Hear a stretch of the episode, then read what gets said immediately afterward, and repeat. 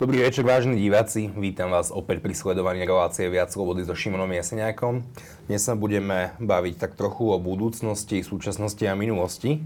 A to o našich dôchodkoch, o tom, či nejaké dôchodky budeme mať, o tom, ako vznikli dôchodky a o tom, aká je prognóza ich výšky a či sa dôchodkov vôbec dožijeme, nie kvôli zlému zdraviu, ale kvôli tomu, že štátna pokladnica bude vyčerpaná.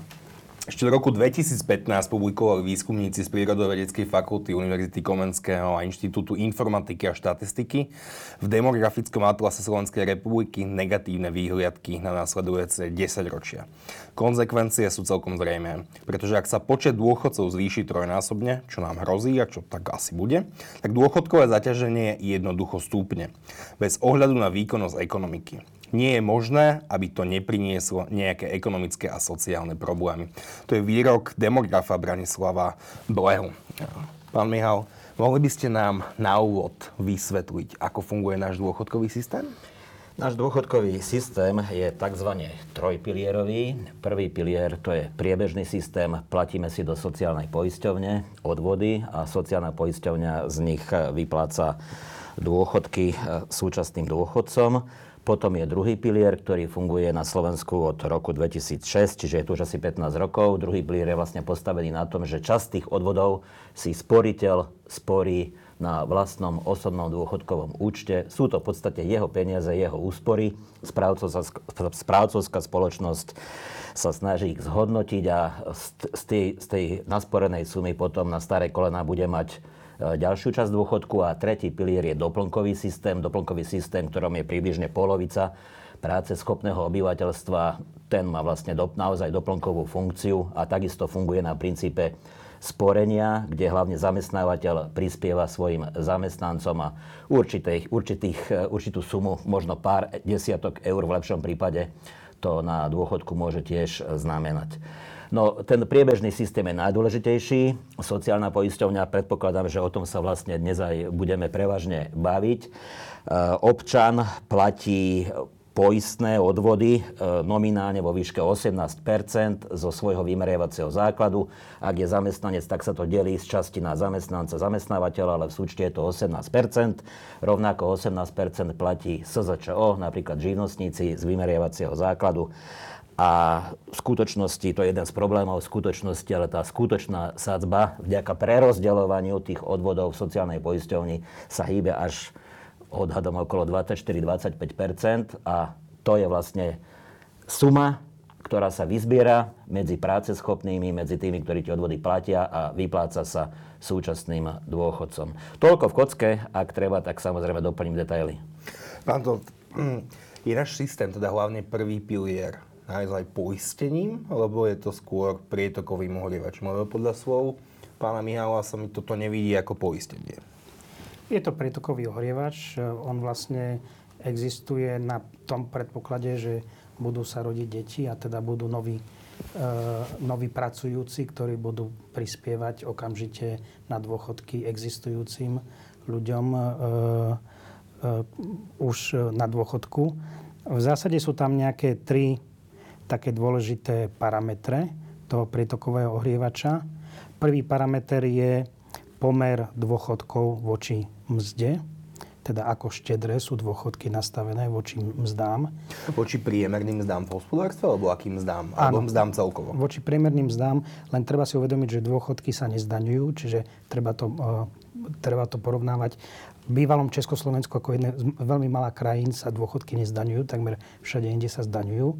Čiže keď chceme medzinárodné porovnanie a pozrieme sa len na najvyspelejšie krajiny OECD, tak tento pomer, keď musíme ho rátať ako čistý, tak nám z toho paradoxne vyjde, že v tomto prvom parametri ten dôchodkový systém je nadpriemerne štedrý voči dôchodkom, čo znie čudne, pretože každý chápe, že dôchodky na Slovensku sú nízke, ale mzdy sú ešte nižšie. Čiže ten rozdiel je nejakých 11%, ak by sme zobrali priemer OECD ako taká priemerná situácia v tom najvyspelejšom svete. Čiže v tom prvom parametri máme trošku štedrejšie dôchodky ako mzdy, o tých 11%. Potom druhý parameter je, ako dlho sme na dôchodku. A ako dlho žijeme na dôchodku. A v tom parametri sme tiež v súčasnosti mierne nadštandardní voči priemeru najvyspelejšieho sveta, kde teda žijeme trošku viac ako priemer. Teda viac rokov strávime na dôchodku. Viac rokov strávime na dôchodku. Takže to je druhý parameter. A potom tretí parameter je, ako sa financuje tento pretokový ohrievač, čiže daňovo-odvodové zaťaženie, ak si zoberieme, že to je hlavné financovanie dôchodkov. Keďže ak by sme ho chceli mať ešte štedrejší, tak štandardne sa to financuje cez odvody, ako už bolo spomínané. A v tomto parametri daňovo-odvodové zaťaženie práce sme takisto okolo priemeru, alebo možno milimeter nad priemerom v tom zaťažení. Čiže zaťaženie existujúcej generácie je možno trošku väčšie ako priemer. Žijeme na dôchodku štedrejšie, trošku dlhšie a naše dôchodky voči mzdám sú trošku vyššie. Rada pre rozpočtovú zodpovednosť, ktorú predsedáte dlhodobo, upozorňuje na to, že náš dôchodkový systém je neudržateľný. Hlavne práve kvôli prvej vete, ktorú ste povedali, že náš dôchodkový systém, teda prvý pilier, ráta s tým, že sa bude rodiť dostatok detí, teda dostatok pracujúcich, ktorí dokážu odviesť dostatočné množstvo odvodov na to, aby sme dokázali vyplácať dôchodky. Ale demografia nám ukazuje, že máme obrovský problém, lebo sa neradí dostatok detí. Takže je náš prvý pilier akousi Ponziho schémou, ktorá je neudržateľná a sľubujeme budúcim generáciám i týmto generáciám dôchodky, ktoré ale reálne nebudeme vedieť zabezpečiť v miere, aby vedeli dôchodcovia z nich aj prežiť. A nie len to, že sa rodí menej detí, ale my žijeme dlhšie na dôchodku. Takže ak sa spravilo opatrenie, ktoré zafixovalo vek odchodu do dôchodku, tak už v súčasnosti tým, že žijeme trošku dlhšie, ako je štandard, dajme tomu v tom OECD, tak každým rokom zafixovania by sme žili ešte dlhšie. Čiže ten celý systém by bol aj drahší z tohto pohľadu. A samozrejme tí, čo ho financujú, ako ste spomínali, demografia, to nepodporuje, takýto nárast nákladov. Zároveň treba povedať, že samozrejme nemusí to zavisieť len o počtu detí. Vy to viete čiastočne riešiť aj migráciou, ale zdá sa, že u nás ako keby ten politický apetít týmto smerom nie je, že by teda čiastočne aj ľudia prichádzali zvonku, pracovali u nás a takisto teda do toho prietokového ohrievača odvádzali zo svojich miest a takto ako keby sanovali dôchodky. Takže z tohto hľadiska, keď sme si počítali udržateľnosť dôchodkového systému, tak v tom roku 2018 ten celý systém vytváral do budúcnosti deficity, ale oni boli zvládnutelné. Vtedy pripomeniem, že bol automat veku odchodu do dôchodku, ktorý zaručoval v zásade, že tí dôchodcovia budú žiť plus minus rovnaký počet rokov v budúcnosti ako v súčasnosti. Čiže nebolo tam to obmedzenie fixné. Asi myslíte, že budú žiť rovnaký počet rokov na dôchodku? Na dôchodku, ale že áno. Ich vek odchodu do dôchodku sa postupne zvyšoval. Áno, preto, aby náklady toho systému nenarastali v čase. Lebo oni môžu narastať bez limitu, ak sa stredná dĺžka dožitia bude zvyšovať a tým pádom nemáme na to zdroje, ktoré by takto rastúce náklady podporili. Čiže tam bol prvý zásah v tom roku 2019 do udržateľnosti dôchodkov práve v tom, že sa zafixoval vek. To znamená, v zásade, ak je tu nejaký trend predĺžovania dĺžky života, tak to vám definične z toho vyplýva, že ten systém bude nákladovo explodovať. To sa nedá utiahnuť, ak nemáme nejakú silnú migráciu alebo trvalú migráciu. To bolo asi najväčšou mínou do finančnej stability dôchodkov, ale zároveň sa schválili 13. dôchodky, čo je neštandardná vec, keďže rok má 12 mesiacov. A takisto sa stanovila veľmi zvláštna valorizácia minimálneho dôchodku, kde hrozilo, že v budúcnosti takmer každý bude mať minimálny dôchodok, lebo tak štedro bola tá valorizácia nastavená. Keď si zrátame všetky tieto náklady, ktoré tých schválených opatrení, ktoré nastali do volieb, teda tesne pred vypuknutím krízy, do februára 2020, tak my sme vypočítali, že ten systém o 50 rokov tomu systému bude chýbať tretina zdrojov. Čiže buď by tu bola nejaký grécky scenár, kde by dôchodky museli klesnúť o tretinu, ak by nič z okolia tej zvyšnej ekonomiky dodatočne nefinancovalo tento systém, ale musel by si vystačiť sám, alebo museli by sa zvýšiť odvody, alebo museli by sme inak zaťažiť tú ekonomiku. Čiže tretina zdrojov je šialené číslo, ktoré tomuto systému chýbalo a nedá sa taký systém nazvať dlhodobo udržateľný. Je pravdou, že potom nová vláda, keď nastúpila, spravila dve opatrenia. Ten 13. dôchodok znížila na polovicu, čiže to trochu pomohlo a teda odstránila tú veľmi štedrú valorizáciu minimálnych dôchodkov. To pomohlo, ale aj po týchto opatreniach chýba asi štvrtina zdrojov v našom dôchodkovom systéme, čiže on je naďalej neudržateľný. Je tu na medzi nami aj druhý najdôležitejší muž ministerstva sociálnych vecí a rodiny Boris Zaltovič. Boris, keď počúvaš slova zvyšných pánov, tak vy to na ministerstve vnímate ako? Tiež si myslíte, že náš dôchodkový systém je neudržateľný? A ak si to myslíte, čo s tým?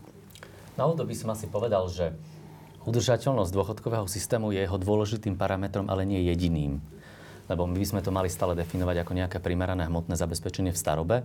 A jasné, že tá udržateľnosť toho systému je nesmierne dôležitá a vždy na ňu musíme myslieť, ale musíme zároveň myslieť na to, aby tí ľudia, ktorí sú v dôchodku, tak mohli v zásade v tom dôchodku dôstojne žiť. A teda mám na mysle najmä tých, ktorí poctivo celý život pracovali a platili odvody. A musíme myslieť aj na tých ľudí, ktorí v zásade platili do tohto systému ešte pred vznikom sociálneho poistenia, pred tým rokom 2004. To sú obrovské počty ľudí, ktorí sú dnes na dôchodku a dnes na dôchodok ešte idú. To znamená, že to považujem za veľmi dôležité, aby sme tam videli aj ten sociálny rozmer tej veci, nielen udržateľnosť. Tá slovenská vláda od volieb sa správa zatiaľ veľmi zodpovedne, pokiaľ ide o udržateľnosť dôchodkového systému. Ako spomínal pán Todt, tak ten 13. dôchodok sme v zásade vyradili zo sociálneho poistenia. Ide o štátnu sociálnu dávku, čiže je úplne v zodpovednosti každej vlády, aký dôchodok ako 13. vyplatia, aký nie. A ja ten 13. dôchodok v zásade vnímam ako taký nástroj toho štátu, akým spôsobom sa dôchodcovia budú podieľať na raste blahobytu. To znamená, ak sa štátu bude veľmi dariť, budeme tu mať 10% rasty HDP, štát sa môže rozhodnúť, že vyplatí ako dodatočnú dávku, aby aj dôchodcovia sa podielali na raste blahobytu. Pretože dôchodky sa inak valorizujú iba o dôchodcovskú infláciu, čo je niekde okolo 2% ročne. To znamená, že síce je pravda, čo hovoril pán Todt, že máme my o niečo vyššie dôchodky, ako je priemer v OECD, ale pomer medzi dôchodkami a platmi stále klesá, čiže je stále menší dôchodok voči priemernej mzde. Pretože mzdy rastú rýchlejšie, ako je dôchodcovská inflácia.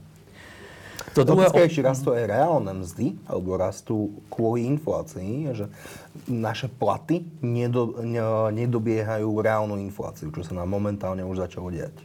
Áno, ale v tých ostatných rokoch v zásade rast platov, priemerný rast miest bol rýchlejší, ako bola valorizácia dôchodkov. A to v zásade pomáhalo tomu dôchodkovému systému. On nakoniec mal jeden rok, to bol rok 2019, keď sociálna poisťovňa de facto nepotrebovala žiadne dofinancovanie zo štátneho rozpočtu. Bolo to dané samozrejme tým, že sme mali veľmi nízku mieru nezamestnanosti, to znamená, boli nízke výdavky práve na dávky v nezamestnanosti, nemocenské dávky. A bolo možné veľa peňazí alokovať na tie dôchodky, čo spomínal pán Mihal. Tie peniaze sa medzi fondami v sociálnej poisťovne v zásade v minulosti presúvali najmä v prospech starobných dôchodkov. Presúvali sa z nemocenského poistenia, invalidného. Ale v tom výsledku, v tom roku 2019 sa sociálna poisťovňa mala neutrálne hospodárenie. Urobili sme druhú dôležitú vec, ktorú spomenul pán predseda Rady pre rozpočtovú zodpovednosť, a to je zmrazenie minimálneho dôchodku. Tam sa stalo to, že v roku 2020 sa ten minimálny dôchodok skokovo zvalorizoval o 20% a mal sa valorizovať vlastne podľa priemerného rastu miest. Pričom dôchodky sa ostatné valorizujú podľa dôchodcovskej inflácie. My sme ho zmrazili na 10 rokov a predpokladáme, že v zase za 10 rokov sa dostanú na tú úroveň, akú mali pred rokom 2019 a potom už ich valorizácia bude prebiehať rovnakým tempom ako ostatných dôchodkov. Dôležitým opatrením pri novele ústavy bolo aj odstránenie dôchodkového stropu. To znamená, dnes je v zásade v dispozícii zákonodarcu.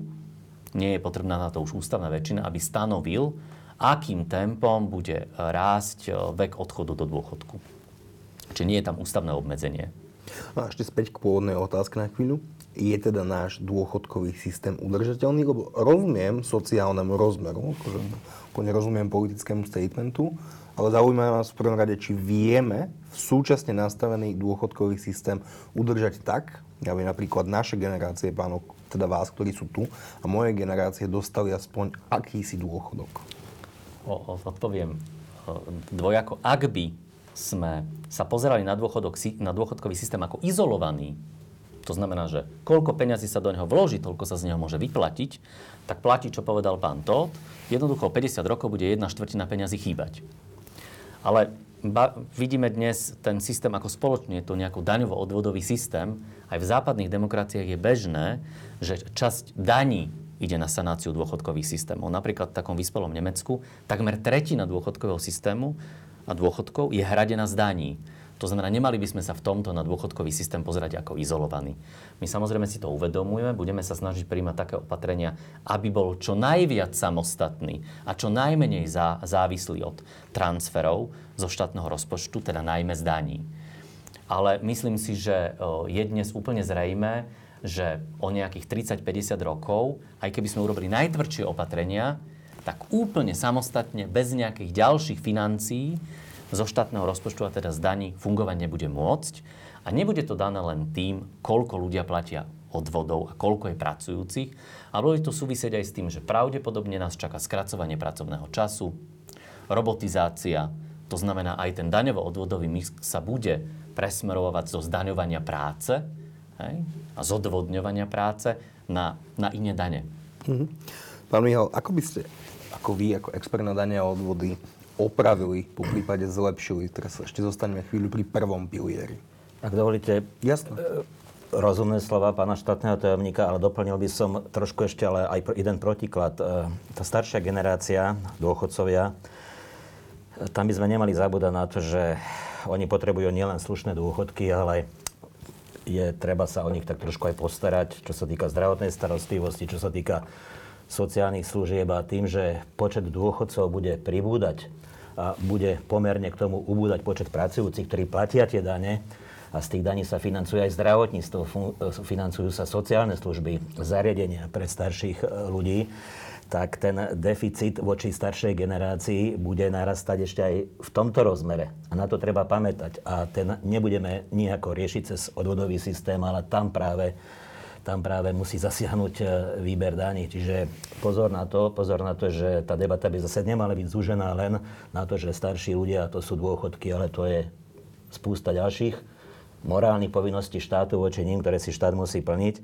No a pokiaľ ide o mňa, tak treba sa trošku vrátiť k tej udržateľnosti. Áno, súhlasím s tým, že dôchodkový systém nemožno vnímať izolovane. Je to komplex. Štát prispieva, keď to takto poviem zjednodušene, a prispievať bude z daní. Čiže vlastne sami dôchodcovia sami sebe si prispievajú na dôchodok, pretože aj z tej DPHčky napríklad, a tu platia aj dôchodcovia, zo spotrebných daní sa vlastne vyberá daň a v tom linčeku, ktorý sa volá štátny rozpočet, to potom ide z časti aj na dôchodky. Áno, ale pokiaľ ide o tú samotnú primárnu udržateľnosť dôchodkového systému, aby tie dôchodky nemuseli byť o tú štvrtinu alebo tretinu v budúcnosti nižšie, ja vidím komplex 2, 3, 4 možno opatrení, ktoré by som sa snažil riešiť. 5. A začnem tým posledným, na ktoré by som skoro zabudol. To je druhý pilier. To znamená, že ak by sa to aspoň trošičku dalo, ak by sa našiel aspoň trošičku priestor, tak zmohutniť ten druhý pilier a hlavne naučiť ľudí šikovným spôsobom, ako sa v tom druhom pilieri tie ich peniaze majú správať, kde ich majú mať uložené, aké fondy, aké investičné stratégie by mali využiť, pretože ten potenciál, ktorý druhý pilier má, naši ľudia, ale nielen vlastnou vinou, nevyužívajú. Čiže urobiť niečo preto, aby tie druhopilierové dôchodky boli silnejšie, boli lepšie a ten prípadný výpadok dôchodkov z priebežného systému bol teda nahradený tým, na čo sa spoliehame v druhom pilieri. A ten druhý pilier jednoducho tak, ako dnes funguje reálne, tam sú obrovské rezervy. Ďalej, dôchodkový vek. Je jasné, že ten dôchodkový vek sa bude musieť, či sa to niekomu páči alebo nie, bude sa musieť zvyšovať. Ja ako ročník 65 sa rozhodne nespolieham na to, že pôjdem do dôchodku v 63 rokoch. Kľudne mi ten dôchodkový vek, prepáčte za taký výraz, zvýšte o nejakého pol roka alebo o rok, pretože chápem, že takto to ďalej jednoducho nepôjde. Ľudia by sa na to nemali fixovať 64 rokov a dosť. To jednoducho v budúcnosti, ak to aj neurobi táto vláda, tak nejaká ďalšia to bude musieť zdvíhať. Ale chcem upozorniť na jednu vec. Tá matematika toho zdvíhania nie je správne, ak my budeme teraz bazírovať na tom, že priemerný pobyt na dôchodku má byť, strelím teraz, dobre, 16 alebo 20 rokov.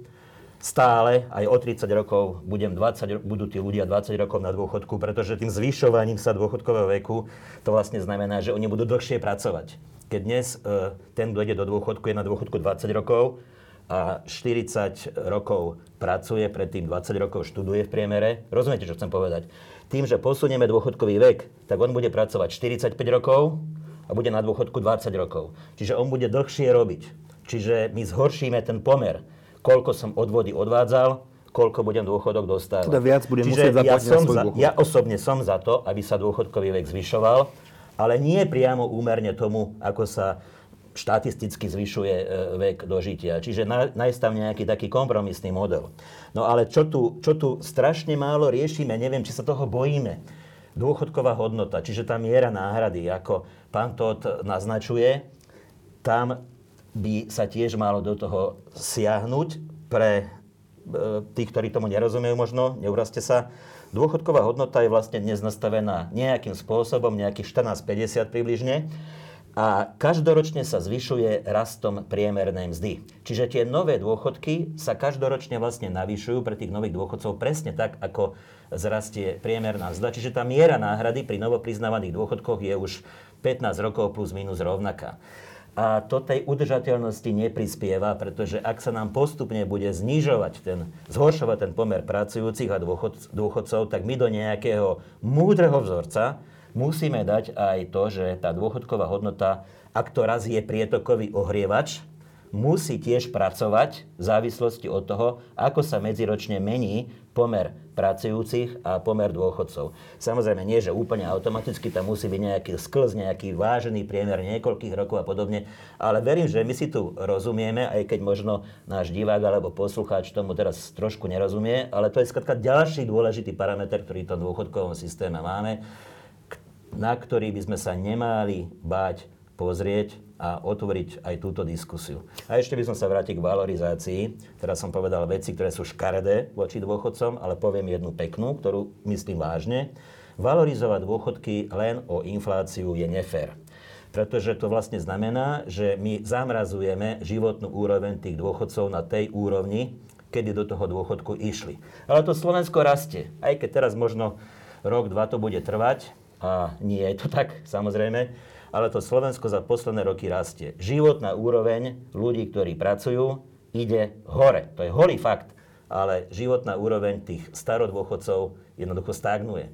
Čiže ja by som sa nebál trošičku vrátiť k tomu bývalému tzv. Švajčiarskému modelu valorizácie. Nie presne tak, ako to bolo vtedy, ale dať do tej valorizácie určitý element aj z pohľadu rastu priemerné mzdy. Aby aj tí dôchodcovia, ktorí už na dôchodku sú, mali čosi z toho, že životná úroveň na Slovensku ide hore, rast platov. Áno, je tu 13. dôchodok, ten súhlasím, to môže byť nástroj, ktorým štát nájde, ak nájde rezervy, tak ich dá aj dôchodcom, ale myslím si, že aj systémové riešenie zmene valorizácie by bolo vhodné. Čiže, ak ste si všimli, tak siahol som na všetky tie dôležité aspekty, ktoré v dôchodkovom systéme máme a myslím si, že tú diskusiu treba viesť všetkými týmito rovinami. Pán Tóth, súhlasíte s pánom Mihálom? Nie úplne. Ak bola otázka, že ako by sa dala zlepšiť udržateľnosť, tak skúsim vyloviť v pamäti, pán Mihal hovoril zvýšenie druhého piliera. Zmohutnenie. Zmohutnenie.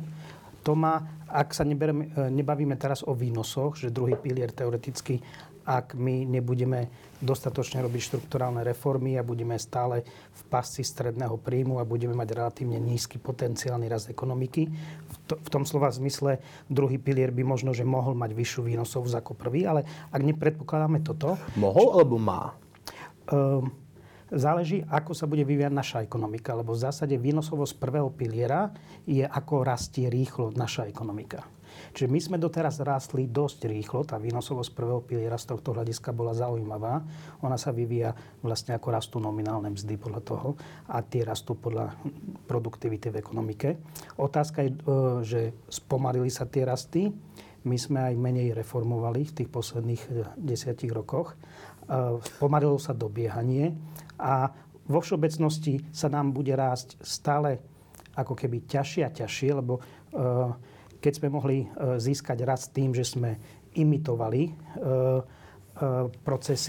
produkčné procesy v zahraničí, doviezli sme tu zahraničné technológie, tak rastie sa z nízkej bázy relatívne ľahko, ale čím sme vyspelejší a vyspelejší, tak už je požiadavka na nás začať aj vymýšľať veci, nielen kopírovať. Čiže to je otázne, ale to je relatívne detailná diskusia. Skôr chcel som povedať to, že čisto zväčšenie alebo zmenšenie druhého piliera je na dlhodobú udržateľnosť neutrálna operácia. Tá nemení, nezhoršuje ani nezlepšuje. Ak hovorím o zväčšení alebo zmenšení, tak myslíme percento, áno, ktoré percento ide... Momentálne je to 5,25, ale keď minister Kaník vymýšľali túto reformu, bolo to 9. Tak doplňujúca otázka, nemali by sme smerovať k tomu, aby až 9% zo sociálnych odvodov smerovalo do druhého piliera, ktorý každý z nás dostáva mesiac čo mesiac SMS-ku a vidíme, ako sa tie čísla hýbu. Môžeme mať túto diskusiu, len trošku ju chcem odložiť bokom, lebo chcel som len zodpovedať na otázku, či pán Mihal ako keby povedal riešenia na zlepšenie dlhodobej udržateľnosti. Čiže prvý fakt je, že veľkosť druhého piliera je neutrálna na dlhodobú udržateľnosť verejných financií, nezlepšuje ani nezhoršuje. Druhý fakt, pomôžte mi, bolo, že ste hovorili, že možno dôchodcovia by mali žiť dlhšie na dôchodku, aby ten pomer kariéry a dôchodku. Toto jednoznačne zhoršuje dlhodobú udržateľnosť. Tretí fakt bol valorizácia z inflácie na Švajčiarsku. To jednoznačne zhoršuje dlhodobú udržateľnosť. A štvrtý argument bol ten, naozaj ako keby šetriaci, ale relatívne tvrdí. A to je, aby tie dôchodky, keď sa počítajú, tak sa im priznal vo vnútri toho systému nižší rast ako doteraz. Hej. Tým pádom by sa stalo to, že tie priznané dôchodky, tie nové dôchodky by voči mzdám stále viac a viac zaostávali, ako už hovoril pán štátny tajomník. Už teraz v tomto systéme oni budú. Týmto opatrením by to bolo ešte viac, ale je pravda, že toto jediné opatrenie, čo povedal pán Mihal, je naozaj to šetriace. Hej, to by pomohlo. Ale možno, ak sa môžem vrátiť ešte k tej diskusii, čo bola predtým, len chcem dovysvetliť tie veci, tá 1/3 a 1/4 zdrojov, že bude chýbať. To bolo voči situácii v roku 2018. V tom roku 2018 dôchodkový systém nebol izolovaný a potreboval doping zo zvyšku ekonomiky. Ak si správne pamätám, tak možno v priemere miliardu ročne 1% HDP. Ale bolo to niečo, ten dodatočný deficit, ktorý spôsoboval, ktorý neexplodoval v čase, ktorý bol ešte udržateľný. Čiže keď som hovoril, že chýbala 1/3 alebo teraz 1/4, to je voči roku 2018, keď dôchodkový systém nebol samostatný. Čiže my nevoláme potom, aby dôchodkový systém bol samostatný vôbec. Prečo? Nie je to dôležité? Z nášho hľadiska my nemáme mandát do toho hovoriť. My máme mandát počítať dlhodobú udržateľnosť celkových verejných financií. Aká časť ekonomiky má žiť na úkor tej druhej, to sú už rozhodnutia pánov, ktorí majú legitimitu danú z volieb, kde proste oni majú rozhodovať aj tie hodnotové veci alebo tie veci... že čo z čoho má byť financované. My sa máme pozerať len na celkovú obálku. A aby som tú diskusiu možno bohužiaľ trošku skomplikovali, je, že tá celková obálka celých verejných financií, nielen dôchodkov, je taká, že my sme vo vysokom riziku. My máme najhoršiu dlhodobú udržateľnosť nielen dôchodkov, ale úplne celkových verejných financií v rámci EÚ. Podľa nášho ukazovateľa, ktorý my meriame, ak by sme to chceli napraviť, museli by sme prísť opatreniami šetriacimi vo výške 6,3 miliardy eur. Čiže baviť sa o tom, kľudne sa môžu politici baviť o tom, ako tento dôchodkový systém spraviť ešte štedrejší, majú na to legitimitu, ale treba zároveň povedať, z čoho sa tá štedrosť vyfinancuje. Keďže my máme len legitimitu sledovať tú celkovú obálku, či to nie je Potemkinová dedina, či to nie je domček z karát. Lebo tu by som povedal, že podľa mňa to, či je to domček z karát, by fakt malo byť, že číslo 1. Potom sa môžeme rozprávať o tom, či si môžeme dovoliť televízor, auto a sociálnu, ale že najprv by to malo byť, že vyfinancovateľné, lebo potom je to, že vyslovene nezodpovedné správanie. To je to, čo sa stalo Grécku, že mali prísľuby výdavkov, ktoré neboli kryté príjmami. Čiže zodpovedné by bolo, dajme tomu, ľavicovo zodpovedné by bolo zvýšiť príjmy, pravicovo zodpovedné možno by bolo znížiť výdavky, ale zmenšiť ten rozdiel. Čiže my, len to som chcel poupraviť, že my vôbec nehovoríme o tom, že dôchodky majú byť samostatne financované, neboli ani nebudú. A dokonca nemáme ani mandát hovoriť, že koľko majú ukrajovať z toho zvyšku. Čo som len sa snažil trošku načrtnúť, že už teraz ukrajujú zo zdaňovania práce trochu viac, ako je priemer v tom najvyspelejšom svete. To je to daňovo-odvodové zaťaženie práce. Čiže tí, čo chcú štedrejší dôchodkový systém, v zásade hovoria o tom, že to zdanenie práce bude ešte vyššie, respektíve niekde inde zoženuté peniaze, lebo naozaj to nemusí byť financované len z odvodov, aké to je tá najštandardnejšia cesta, ale môže to byť financované aj z niečoho iného. Ale momentálne to financujeme aj s dlhou. Práve v správe Rady pre rozpočtovú zodpovednosť je aj uvedené, že v roku 2060 budeme mať na 100 ľudí až 58 ľudí starších ako 65 rokov. Čím asi naznačujeme aj to, že tento systém je naozaj neudržateľný. Čo sa s tým dá robiť a čo vláda s tým plánuje robiť? Je pravda, že najmä tá posledná vláda mimoriadne zhoršila udržateľnosť aj verejných financií, ale v nich najmä dôchodkového systému. Kým v roku 2019 ten dlh, ktorý na horizonte 50 rokov mali dôchodkový systém vyrábať, bol, ako hovoril pán Tóth, povedzme niekde na úrovni 1-2% HDP, tak už v roku 2020 bol zhruba na úrovni 5% HDP. Čo bolo tam veľmi prudké zhoršenie a my si to uvedomujeme a preto sa nebojíme prijímať aj nejaké nepopulárne opatrenia. Ja za jeden z takých dôležitých parametrov toho dôchodkového systému považujem jeho viaczdrojovosť. Je dobré, že má 3 piliere. Je dobré, že má prvý pilier, priebežne financovaný, sú to okamžité peniaze. Je dobré, že tam je druhý pilier. Volá sa to síce sporenie, ale v skutočnosti je to investovanie financií. Ten treba tiež zlepšiť a na tom aktuálne pracujeme. Ako ho zlepšiť, aby bol ešte výnosnejší. Ale musíme sa veľmi pozerať aj na ten tretí pilier, ktorý je u nás veľmi slabý. To je to dobrovoľné sporenie na dôchodok, ktoré tvorí zanedbateľnú časť dôchodku, málo ľudí v ňom je. A tam sa tiež budeme veľmi venovať tomu, aby sme to viac podporili, aby sme motivovali ľudí si na ten dôchodok šetriť. To znamená, to považujem za mimoriadne dôležité. Nabáda nás tomu európska legislatíva, nabádajú nás k tomu ekonomovia, analytici. V tom druhom pilieri, aby som sa k nemu vrátil, tam bolo to chybné rozhodnutie zhruba spred 10 rokov, kde boli všetci tí sporiteľia presunutí do garantovaných fondov.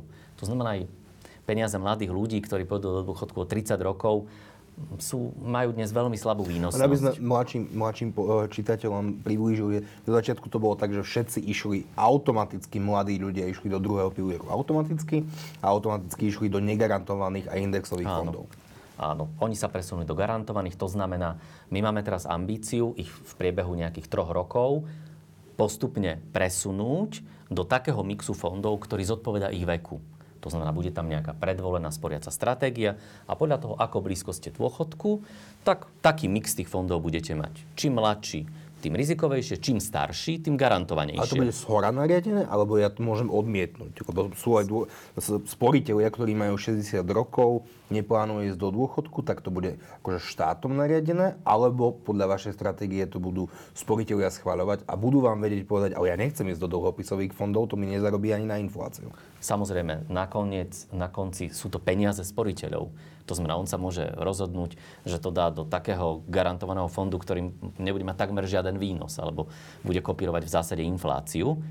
Len tam sa udiala tá vec, že štát ich všetkých presunul a my urobíme teraz to, že tí, ktorí to neurobili svojim rozhodnutím, oni sa nerozhodli, lebo povedzme napríklad sa nevenujú tomu, nerozumejú tomu a vôbec ani nevedia, že štát to urobil, tak ich presunieme do takého mixu fondov, ktorý je primeraný k veku, aby sme im z toho druhého piliera zabezpečili vyšší dôchodok.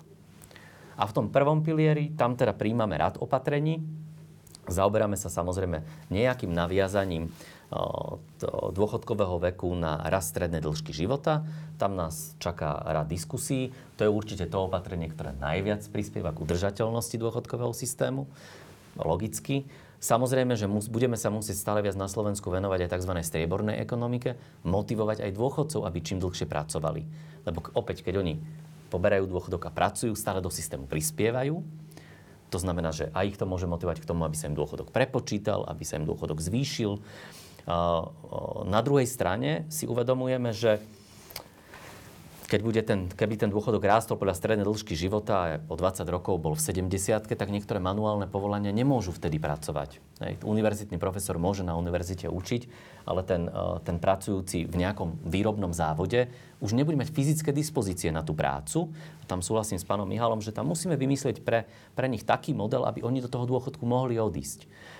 Preto sa zaoberáme tým návrhom, ktorý je v programovom vyhlásení vlády, zaviesť aj druhú možnosť odísť od dôchodku na základe nejakého počtu odpracovaných rokov. V vašom prípade je to 40. To je pracovná. Okay. Pre predstavivosť ľudí sa hovorí o 40-ke, ale to neznamená, že to musí byť 40. Vypočítame to, aby to bolo primerané tej strednej dĺžke života. Tak. Pán Mihalov, chcel ste reagovať? Tak, presne tak. Neberme to ako mantru. To je dobrý návrh. Umožniť tú druhú stratégiu, druhú alternatívu, kedy má človek právo ísť do dôchodku, ale to tiež nemôže byť zafixované, pretože by sme dopadli tak, ako so zafixovaním dôchodkového veku. Čiže tento druhý parameter, tých plus minus 40 rokov, to tiež musí skrátka pracovať dynamicky podľa toho, aký je vývoj, hej, najmä pokiaľ ide o priemerný vek dožitia občana a možno ďalšie nejaké parametre. Chcel by som ešte potvrdiť, veľmi sa mi to páči, mali by sme motivovať starších ľudí, ktorí môžu pracovať, aby pracovali ďalej. Teda v prvom rade ide o samotnú kondíciu toho človeka, pretože ja teda neviem ako vy, ale ja keď budem mať 70 alebo 75 rokov, tak pokým ma niečo neklepne, tak chcem robiť. Po vašom prípade nepochybujem. Dobre, čím dlhšie človek je aktívny, tak tým dlhšie má kvalitnejší a dlhší život ako taký, veď to je predsa známa vec. To potvrdí každý, kto aspoň trošku s týmto súhlasí. To som zamotal teraz, prepáčte. Dobre, jednoducho áno, ale treba ich motivovať napríklad tým, a tu už ideme trošku do detailov, že ten súčasný systém nie je práve motivujúci na to, aby ten, kto už dôchodok poberá, ešte ďalej platil odvody. Áno, o čo si sa mu ten dôchodok navýši, ale ja si viem predstaviť motivačnejšie nastavený ten systém. Ďalšou takou drobnou chybičkou krásy je napríklad to, že ženy, ktoré sú na materskej, na rodičovskej dovolenke, štát za nich platí, akože za nich platí dôchodkové poistenie. Nie je to motivujúce pre tie ženy, to už možno otáčam trošku kormidlo smerom trošku aj k tej rodinnej politike a podpore toho, aby sa nám možno trošku viac detí narodilo. Tých drobných vylepšení, ktoré nie sú tak citeľné, je tam možno veľmi veľa. Ale ešte spomeniem jednu vec, a to myslím, robíte dobre. Treba to robiť tak, aby nejaká ďalšia vláda neprišla a nezbúrala to šmahom ruky. Čiže ten nový model by mal byť prijatý po dobrej, poctivej diskusii. V zásade s tým, aby aj tá opozícia s tým aspoň v časti súhlasila, keď už nie úplne, aby to získalo čo najväčšiu podporu. Pretože ak niečomu ľudia u nás neveria, tak naozaj je to bohužiaľ ten dôchodkový systém, vy sám tu už asi tretí alebo štvrtýkrát ste zopakovali, že či sa vôbec dôchodku dožijete. Neveríte tomu. A tá nedôvera, to je ten psychologický trošku rozmer. Tá nedôvera je daná tým, že ten dôchodkový systém sa veľmi často a veľmi protichodne mení. Postavme druhý pilier, zružme druhý pilier, otvorme druhý pilier, zmeňme druhý pilier. Aj ten prvý, minimálne dôchodky sú zásahy, ktoré sú pozitívne, ale aj také, ktoré sú negatívne. Chcem podporiť aj to, aby ten druhý pilier zmohutnel v tom zmysle, aby ľudia, ktorí v ňom sú, aby teda to generovalo vyšší výnos, pretože to bola naozaj tragédia v roku 2013, to, čo urobil Fico s Richterom, kedy jednoducho šup všetci do garantovaných fondov, to sú miliardy eur, ktoré nenávratne sú preč a mohli ísť ľuďom na lepšie dôchodky. To bola obrovská chyba. Ja by som apeloval na to, že pán štátny tajomník, toto ste akože už mali pred pol rokom urobiť. Hej. Čiže tam je každý deň čakania na tie zmeny v druhom pilieri, tie, ktoré sú jasné, na ktorých je asi zhoda. Tie treba urobiť čo najrýchlejšie, pretože tie straty sa vlastne každým dňom ľuďom zvyšujú, čiže tam netreba váhať. Tie zásadnejšie zmeny, ako je povedzme zmena dôchodkového veku a podobne, to možno počká ešte nejakých tých pár mesiacov, ale tie rýchle opravy v druhom pilieri už mali byť dávno urobené. Je na tomto zhoda, Boris? V zásade na väčšine oprav druhého piliera zhoda je, čiže pokiaľ ide o predvolenú sporiadku stratégiu s nejakým životným cyklom, aby sa ten človek v zásade tak, ako je ďaleko alebo blízko k odchodu do dôchodku, mal teda správny mix tých fondov, na tom v zásade zhoda je. Zhoda je tiež na tom, že by sme mali v nejakom čase presunúť tie nielen nové príspevky v súlade s touto predvolenou stratégiou do tých správnych fondov, ale aj tie, ktoré už dnes sú investované. Mali by sme asi v nejakom dvoj-trojročnom čase ich presunúť. Musíme to robiť trochu opatrne, aby sme to neurobili v takom momente, keď bude veľký pokles na trhoch. Čiže to v zásade necháme nejakú voľnú ruku dôchodcovským správcovským spoločnostiam, aby to urobili, tak povediať, v príhodnom čase. Sú tam aj veci, na ktorých zatiaľ ako 100% zhoda nie je. A tam nás ešte čaká nejaká diskusia. Ten návrh zákona predpokladáme, že by mal byť schválený niekedy na prelome tohto a budúceho kalendárneho roka a vtedy potom začne aj ten proces toho presunu tých príspevkov. Ale v koalícii je na tomto zhoda, alebo je tam nejaký bod sváru? V tejto časti predvolená sporiaca stratégia, životný cyklus, presun sporiteľov, ja vnímam úplnú zhodu. Ja teraz skúsim takú trochu provokačnú otázku. Pán Toda, čo by sa stalo, keby sme ten prvý pilier zrušili a dôchodky by dostávali iba tí ľudia, ktorí nemali možnosť sporiť si v druhom, treťom pilieru alebo osobnými investíciami? My sme skúsili zmeniť určité nastavenie ľudí, aby začali byť zodpovední za vlastné dôchodky. Je to úplne že nereálne umenšovať prvý pilier až k postupnému zrušeniu a prebrať zodpovednosť za vlastné životy a dôchodky. Tak neviem, či ste mysleli, že prvý pilier by sme zrušili, že by sa už neodvádzalo na financovanie. Lebo prvý pilier je o tom, prietokový ohrievač, že súčasní pracujúci okamžite svoje odvody posielajú na financovanie dôchodkov. Tak. Čiže ak by ste zrušili, dajme tomu znížili odvodové zaťaženie, tak samozrejme by ste vytvorili dodatočné deficity už doteraz veľmi deravého dôchodkového systému, čiže bola by ešte väčšia nestabilita, finančná nestabilita dôchodkov, čiže ešte viac by sme si museli požičať alebo zdaniť, nájsť tie peniaze niekde inde alebo inde škrtnúť výdavky. Akože tá diskusia o druhom pilieri je podľa mňa veľmi akože zaujímavá. On v zásade je trošku o tom, že niekto iný bude pracovať na našich dôchodkoch. Že my to investujeme na finančných trhoch a ak si myslíme, že tie investície budú, dajme tomu, v dobrých ekonomikách, rýchlo rastúcich ekonomikách, kde možno nemajú takú demografickú krízu, tak to môže pomôcť. Že spýtajme sa Rakúšanom, ktorí tu investovali, zahraničné investície prišli a v zásade majú životnú úroveň aj trošku z toho, že čerpajú dividendy z toho regiónu Strednej Európy.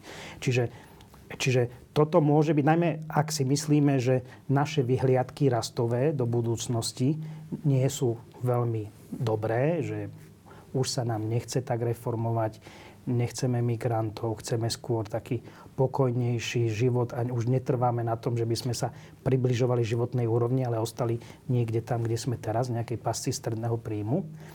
Tak vtedy, akože, ak by bol dobre nastavený druhý pilier, čo nie je, ale ak by bol dobre nastavený druhý pilier, tak by mohol byť zaujímavou alternatívou, lebo niekto iný, dajme tomu pracovitejší, šikovnejší, by robil na naše dôchodky ako naša ekonomika. Mhm. Samozrejme, môžeme mať, alebo mali by sme mať možno ambíciu našu ekonomiku reformovať a tak ďalej. Hej. Čiže to je len, akože, ak by bola takáto situácia do budúcnosti, tak tie výhody toho druhého piliera sa zvyšujú. Treba však povedať, že druhý pilier, ako páni spomínali, bol naozaj výrazne deformovaný. Tie odhadované škody, ak si dobre pamätám, sú niekde medzi 2 a 6 miliardami eur, nenávratne stratené tým zlým rozhodnutím presunúť z akciových fondov po kríze, kedy tie akcie boli veľmi nízko, do dlhopisových fondov, že úplne zlé časovanie, akože úplne katastrofálne rozhodnutie.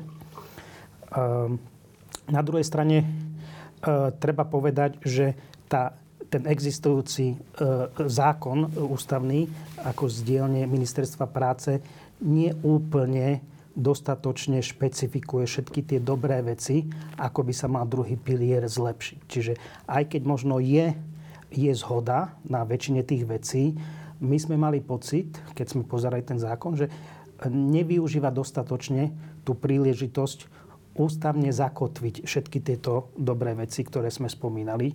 Čiže keď sa bavíme o tom, že čo je na stole, tak možno tuto je priestor pre zlepšenie, čo sa týka toho samotného znenia zákona, ktoré Ministerstvo práce dalo do legislatívnej rady, pretože ten zákon bol diskutovaný v rámci odbornej pracovnej skupiny, kde bolo Ministerstvo financií a Národná banka. Tu treba povedať, že druhý pilier je dosť o finančných trhoch, čiže tam fakt je dobré počúvať Národnú banku aj Ministerstvo financií.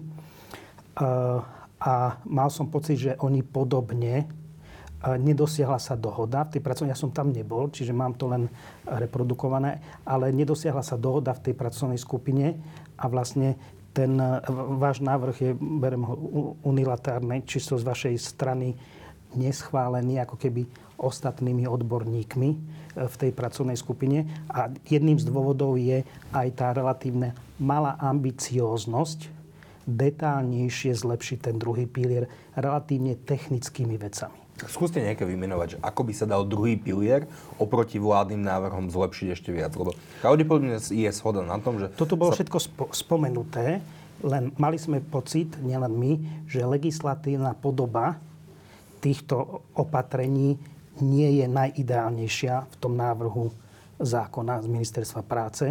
Hovorím, že bavíme sa o finančných trhoch, čiže tam ten názor Národnej banky alebo Ministerstva financií podľa mňa je dôležitý. Boris, spokojne môžeš reagovať.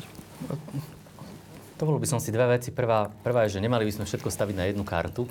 To znamená, že ten druhý pilier vyzerá lákavo, najmä teda pre ľudí, ktorí zarábajú nadpriemerne. Lebo keď si predstavíme, že priemerný plat je dneska 1000 eur pracovne a teraz, keby sme žili ešte v Kanikových časoch, tak jednoducho ten priemerný človek si odvádza 9 eur mesačne.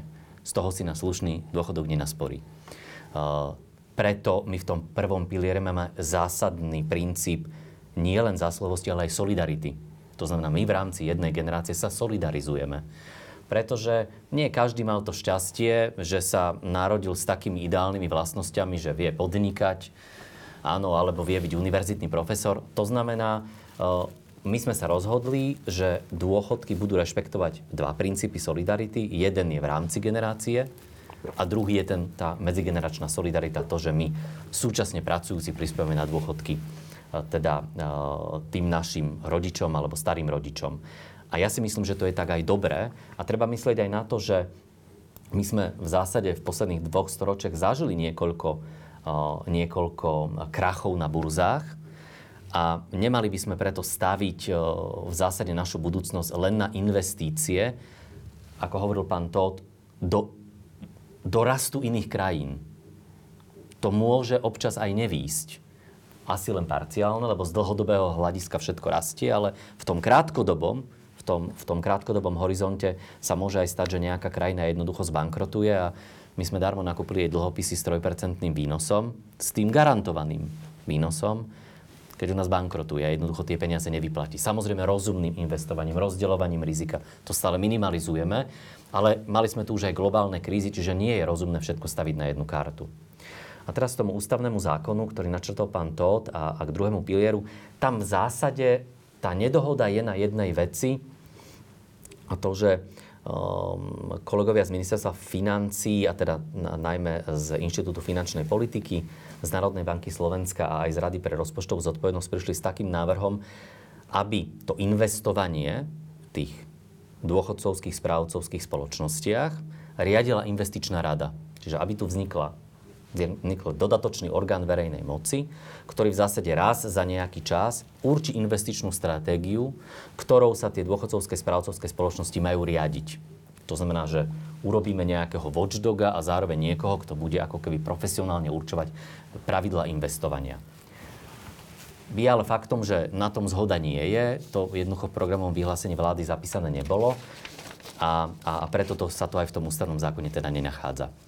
K tým legislatívno-technickým veciam ten návrh ústavného zákona nebol zatiaľ predložený na rokovanie vlády, pretože očakávame ešte jedno kolo rokovaní, kde samozrejme sa budeme snažiť technicky tie jednotlivé ustanovenia upresniť spôsobom, aby teda aj kolegovia z Národnej banky boli spokojní, ale nie teda pokiaľ ide o vytvorenie ďalšej dodatočnej regulácie prostredníctvom investičnej rady.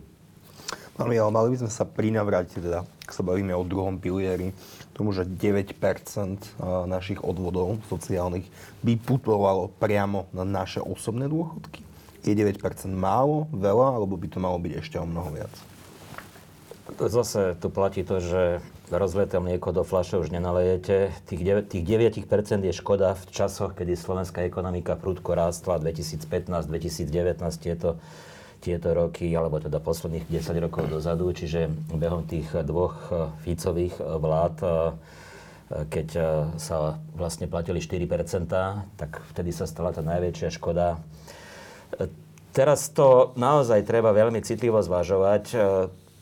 Pán Tóth to, myslím, opakovane diplomaticky dobre zdôraznil a v situácii, keď deficit slovenského rozpočtu je teda poriadne veľký, ja by som taký odvážny nebol. Myslím si, že nechajme to momentálne tak, ako to je, pretože jednoducho súčasné možnosti rozpočtu viac nedovolia. Ale my sa teraz vlastne trošku viac bavíme o tej osobnej aktivite, druhý pilier. Ešte k tomu tretiemu pilieru, tam napríklad čom vidím nedostatok? Vysoké poplatky z hľadiska toho, aká je tá výnosnosť pre správcovské spoločnosti. Na to sa už dávno bolo treba pozrieť. A druhá vec potom je daňové zvýhodnenie. Ešte túto otázku by som rád otvoril. Daňové zvýhodnenie znamená, že niečo zvýhodníme, bude sa teda platiť menej daní, štátny rozpočet bude mať menej výnosov. Ale keď to urobíme preto, aby si ľudia dobrovoľne sporili v druhom pilieri, v treťom pilieri a mali to daňovo zvýhodnené, tak to možno stojí za to. Pretože dnes, aké je tam daňové zvýhodnenie? No žiadne. 180 eur si môžete odpočítať zo základu dane, čiže ušetríte, ak dobre počítam, nejakých 35 eur na samotnej dani ročne, ak ste v druhom pilieri, v treťom pilieri. To je strašne slabé. Boli časy, kedy sa dalo dobrovoľne sporiť v druhom pilieri a bolo to daňovo zvýhodnené, bolo to len počas 4 rokov, to už si ani nikto na to nepamätá. Ja neviem, keď vlastne si môžem odpočítať z daňového základu povinné odvody, to každý rešpektuje, aspoň teda zatiaľ, lebo sa chystajú v tom vraj nejaké reformy, tak prečo by som sa nemohol znížiť svoj základ dane o dobrovoľné odvody, ak si chcem takto vylepšiť ten svoj dôchodok.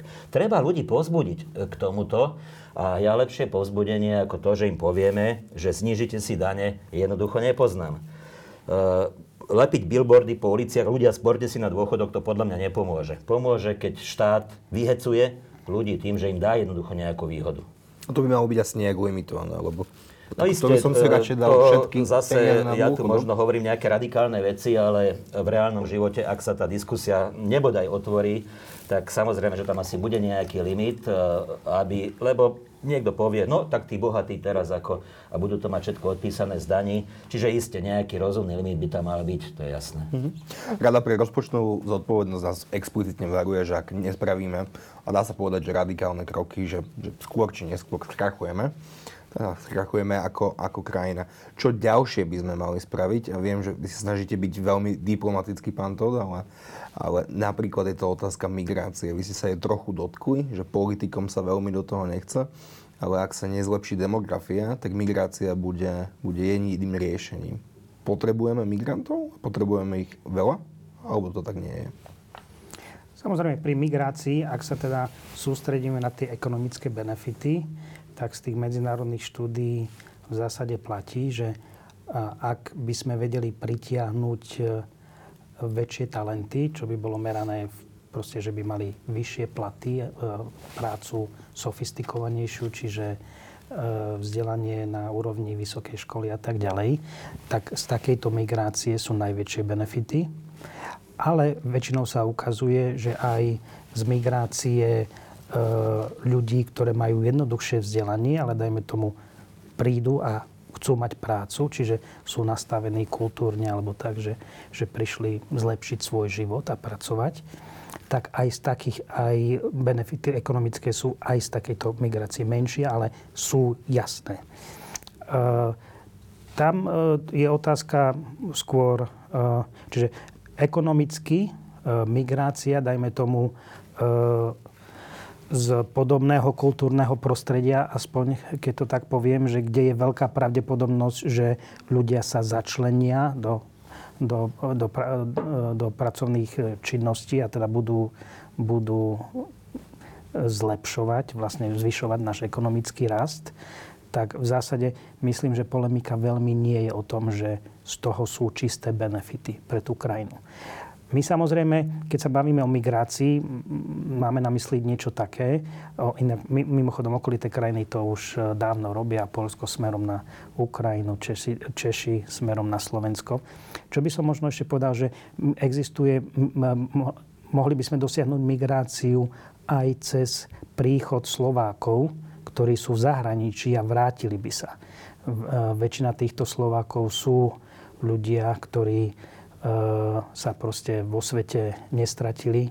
Väčšina má vysokoškolské vzdelanie a tak ďalej. Čiže keby sa nám podarilo napríklad niečo také, kde by sme už prestali napríklad dotovať Českú republiku našimi mozgami tým, že študenti tam idú študovať na lepšie vysoké školy a potom tam časť z nich zostáva, tak už to by takisto pomohlo. Čiže nemusíme sa baviť len o príslušníkov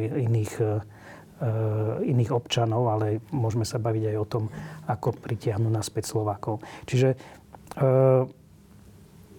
z pohľadu podpory toho dôchodkového systému, myslím si, že tieto spôsoby by zrejme prešli testom hodnoty za peniaze, že by boli relatívne efektívne. Ja sa to pýtam aj preto, lebo napríklad časopis The Lancet v oktobri 2020 zverejnil analýzu, podľa ktorej má Slovensko, alebo malo v roku 2017 5,42 miliónov. A keď bude demografia pokračovať, tak v roku 2100 budeme mať 2,56 miliónov obyvateľstva. Čiže tá migrácia, a to už si nebudeme môcť vyberať, my tých migrantov potrebujeme. Pán Boris a pán Mihal, aká je vaša reakcia? Kvôli udržateľnosti dôchodkového systému tých migrantov potrebujeme, ale v princípe všetky vlády a všetky strany sa tomu mimoriadne bránia. Môžem povedať, že my sme navrhli a nakoniec bol schválený a predložený Európskej komisii komponent z plánu obnovy, ktorý sa volá Lákanie talentov, brain gain, alebo talent retention, to znamená udržanie talentu, ktorý sa práve venuje tým veciam, o ktorých pán Tóth hovoril. Tou prvou skupinou ľudí, ktorí by sme radi vrátili domov, to sú študenti, ktorí sú ktorí študujú v zahraničí a majú veľmi silné väzby na Slovensko. Čiže čím silnejšie väzby, tým jednoduchší návrat. Majú tu jednoducho rodičov, starých rodičov, priateľov. Veľmi zaujímavá sa ukazuje druhá skupina, a to som rád, že už bol v Národnej rade Slovenskej republiky schválená novela zákona o štátnom občianstve. Postačuje, ako jeden prastarý rodič mal slovenské alebo československé štátne občianstvo a môže požiadať o slovenské štátne občianstvo a dostane ho. Najmä, bez toho, aby stratil to pôvodné? Bez toho, aby stratil to pôvodné. Či stratí alebo nestratí to pôvodné, záleží od tej krajiny, ktoré občianstvo má. Ale vo väčšine krajín to nie je problém. Ukazuje sa, že dneska majú ten pozitívny prírastok štátnych občanov množstvo krajín v Európe v zásade kvôli odchodu Veľkej Británie. Je množstvo Slovákov, alebo potenciálnych Slovákov, ktorí majú jedného, dvoch starých rodičov zo Slovenska, ktorí žijú vo Veľkej Británie a chcú občianstvo Európskej únie. To znamená, že tam si od toho sľubujeme, na úvod to budú stovky, nebudú to tisíce, ale je to zaujímavá skupina, sú to práve tí vysoko kvalifikovaní. A na to vlastne pripravujeme celý taký pomerne komplikovaný komponent v spolupráci s Ministerstvom financií, Ministerstvom vnútra a Úradom vlády, ktorý by mal pripraviť takú schému na to, ako ich tu prilákať a aké služby im poskytovať. A takým testom je pre nás Európsky orgán práce. To je prvá európska agentúra, ktorá prichádza do Bratislavy. Ich sťahovanie začne počas tohto leta. A my vlastne pre tých pracovníkov, ktorí dneska sedia v Bruseli, pripravujeme také komplexné služby, že vlastne pre nich úplne všetko zariadíme. To znamená, že postaráme sa o vybavenie všetkých dokladov, poradíme im s tým, aby si prenajali byt alebo dom, nájdeme im školu, zariadíme im zdravotné poistenie, čiže poskytneme im také komplexné služby. A nebudú musieť ísť na cudzineckú políciu? Lebo to, keď absolvujú tento zážitok, možno sa hneď obrátia. Oni nebudú musieť ísť na cudzineckú políciu, to pre nich všetko zariadíme. A práve pre takých vysoko kvalifikovaných ľudí, pre vedcov, lekárov, vysokoškolských profesorov a učiteľov, pracovníkov potenciálne v akadémiách vied. Takéto služby chceme poskytovať a rovnaké typy služieb chceme potom poskytovať pre tých expatov, ktorí dneska študujú v zahraničí a potom pre tých v úvodzovkách zahraničných Slovákov alebo potenciálnych Slovákov, ktorí majú jedného starého rodiča. Tam treba byť ale triezvy. Neprídu sem 10 000 ľudí. Ak budeme veľmi úspešné, budú to tisíce v nasledujúcich 10 rokoch, ale môže to naštartovať alebo obrátiť trochu ten trend. My naozaj dneska ten talent strácame. To znamená... Ale to je asi skôr opatrenie, ktoré majú zamedziť odlivu mozgov. Ale my potrebujeme, v princípe, teraz nikoho neurážam, aj tých zametáčov ulic, aj sanitárov a kadekoho. Hlavne sestričky, tých máme, myslím, že až 11,2% sestier je starších ako 65 rokov. Takže my potrebujeme množstvo, tisícky kvalifikovaných sestier, lekárov, pomocného personálu. A to sa teda dá riešiť buď len zvýšenou pôrodnosťou, čo je beh na veľmi dlhé trate s neistým koncom, alebo masovou migráciou. Trochu sa to spýtam aj pána Mihala, pretože váš stranický šéf Richard Sulík často hovorí, že on má dve červené čiary a to sú zvýšené dane a migrácia, no, tak bude jedno alebo bude druhá. Takže aký je váš pohľad? Tá druhá červená čiara má také trošku trhlinky. Ja sa nadviažem na to, čo povedal pán Tóth. Všimnime si Poliakov, ako to urobili rozumne, pragmaticky, ale aj vzhľadom na historické reálie ich väzba na Ukrajinu. No my takú väzbu na Ukrajinu nemáme, keď nerátame Zakarpatskú Rus, ale myslím si, že Ukrajina je poprvé veľká krajina, je tam veľa ľudí, šikovných ľudí, veľa z nich študuje, Prešovská univerzita je plná Ukrajincov napríklad. A myslím si, že mali by sme urobiť aj legislatívne opatrenia, aj keď je to tzv. Tretia krajina, aby sa Ukrajinci mohli ľahším spôsobom prísť, získavať pracovné povolenia. No inšpirovať sa tými Poliakmi, lebo sme rovnako krajina Európskej únie ako Poliaci, ale Poliaci ten systém majú vymyslený tak, že tí Ukrajinci vlastne v Poľsku môžu pracovať úplne, zjednodušene hovorím, bez problémov. U nás to také jednoduché nemajú. Čiže umožniť, aby Poliaci, či sú to stavební robotníci, Ukrajinci, či sú to stavební robotníci, či sú to lekári, či sú to sestričky, či sú to študenti, ktorí tu študujú, aby tu mohli zostať, zmeniť tú legislatívu a to by mohlo byť jeden krok. A druhý krok, pretože ako sa tu bavíme, ten dôchodkový systém treba vidieť komplexne. Všetko treba vidieť komplexne. Slovensko by mala byť lepšia krajina na život. Keď bude Slovensko lepšia krajina na život, na podnikanie, tak nebudú Slováci utekať ani za štúdiom, ani za prácou nikam, ale zostanú tu. aj tí Ukrajinci alebo inak vítaní imigranti sem možno radšej prídu. A nemali by sme zabúdať na to, že tá imigrácia by mala byť vítaná aj na úrovni firiem. Keď sem príde nejaká firma, zamestná či našich ľudí alebo kohokoľvek, platí tu dane, tak tie dane predsa tiež idú potom aj na dôchodky z časti a na zdravotníctvo, na školstvo. Čiže čím atraktívnejšou krajinou budeme, tak tým náš dôchodkový systém lepšie udržíme. Posledná otázka, poprosím už len krátke reakcie. Teraz množstvo absolventov prichádza na trh práce, množstvo absolventov skončilo stredná a vysoká školy. Čo by ste im všetci traja poradili, aby mali aspoň nejaký dôchodok a ideálne čo najvyšší dôchodok? Pán Tóth.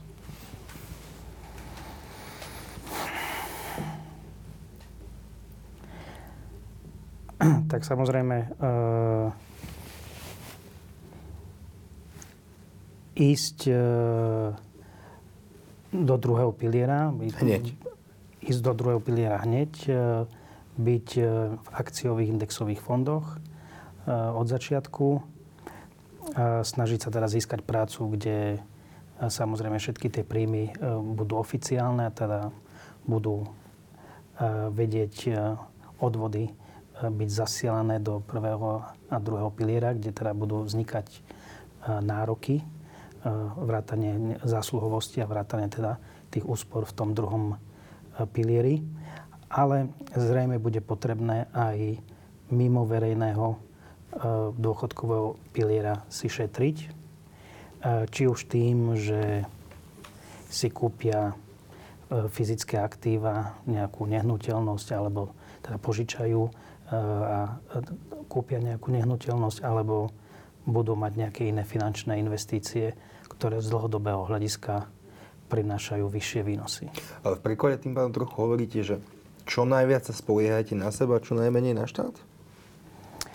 Tým, v akom stave sú verejné financie, tak zrejme na tej individuálnej rovine by to nemuselo byť nerozumné, ak tie verejné financie sú v tak komplikovanom stave, ten dôchodkový systém nie je opravený, tak spoliehať sa aj na svoje súkromné úspory zdá sa mi rozumné. Boris Zaltovič? Ja by som povedal, že byť zodpovedný. To znamená platiť odvody zo svojich príjmov, sporiť si v druhom, treťom pilieri a o svoje úspory sa aktívne starať. To znamená nespoliehať sa na to, že len tam tie peniaze dám, a každý mesiac tam tá platba príde, ale aktívne sa o to starať, sledovať, či mi tie peniaze zarábajú, samozrejme.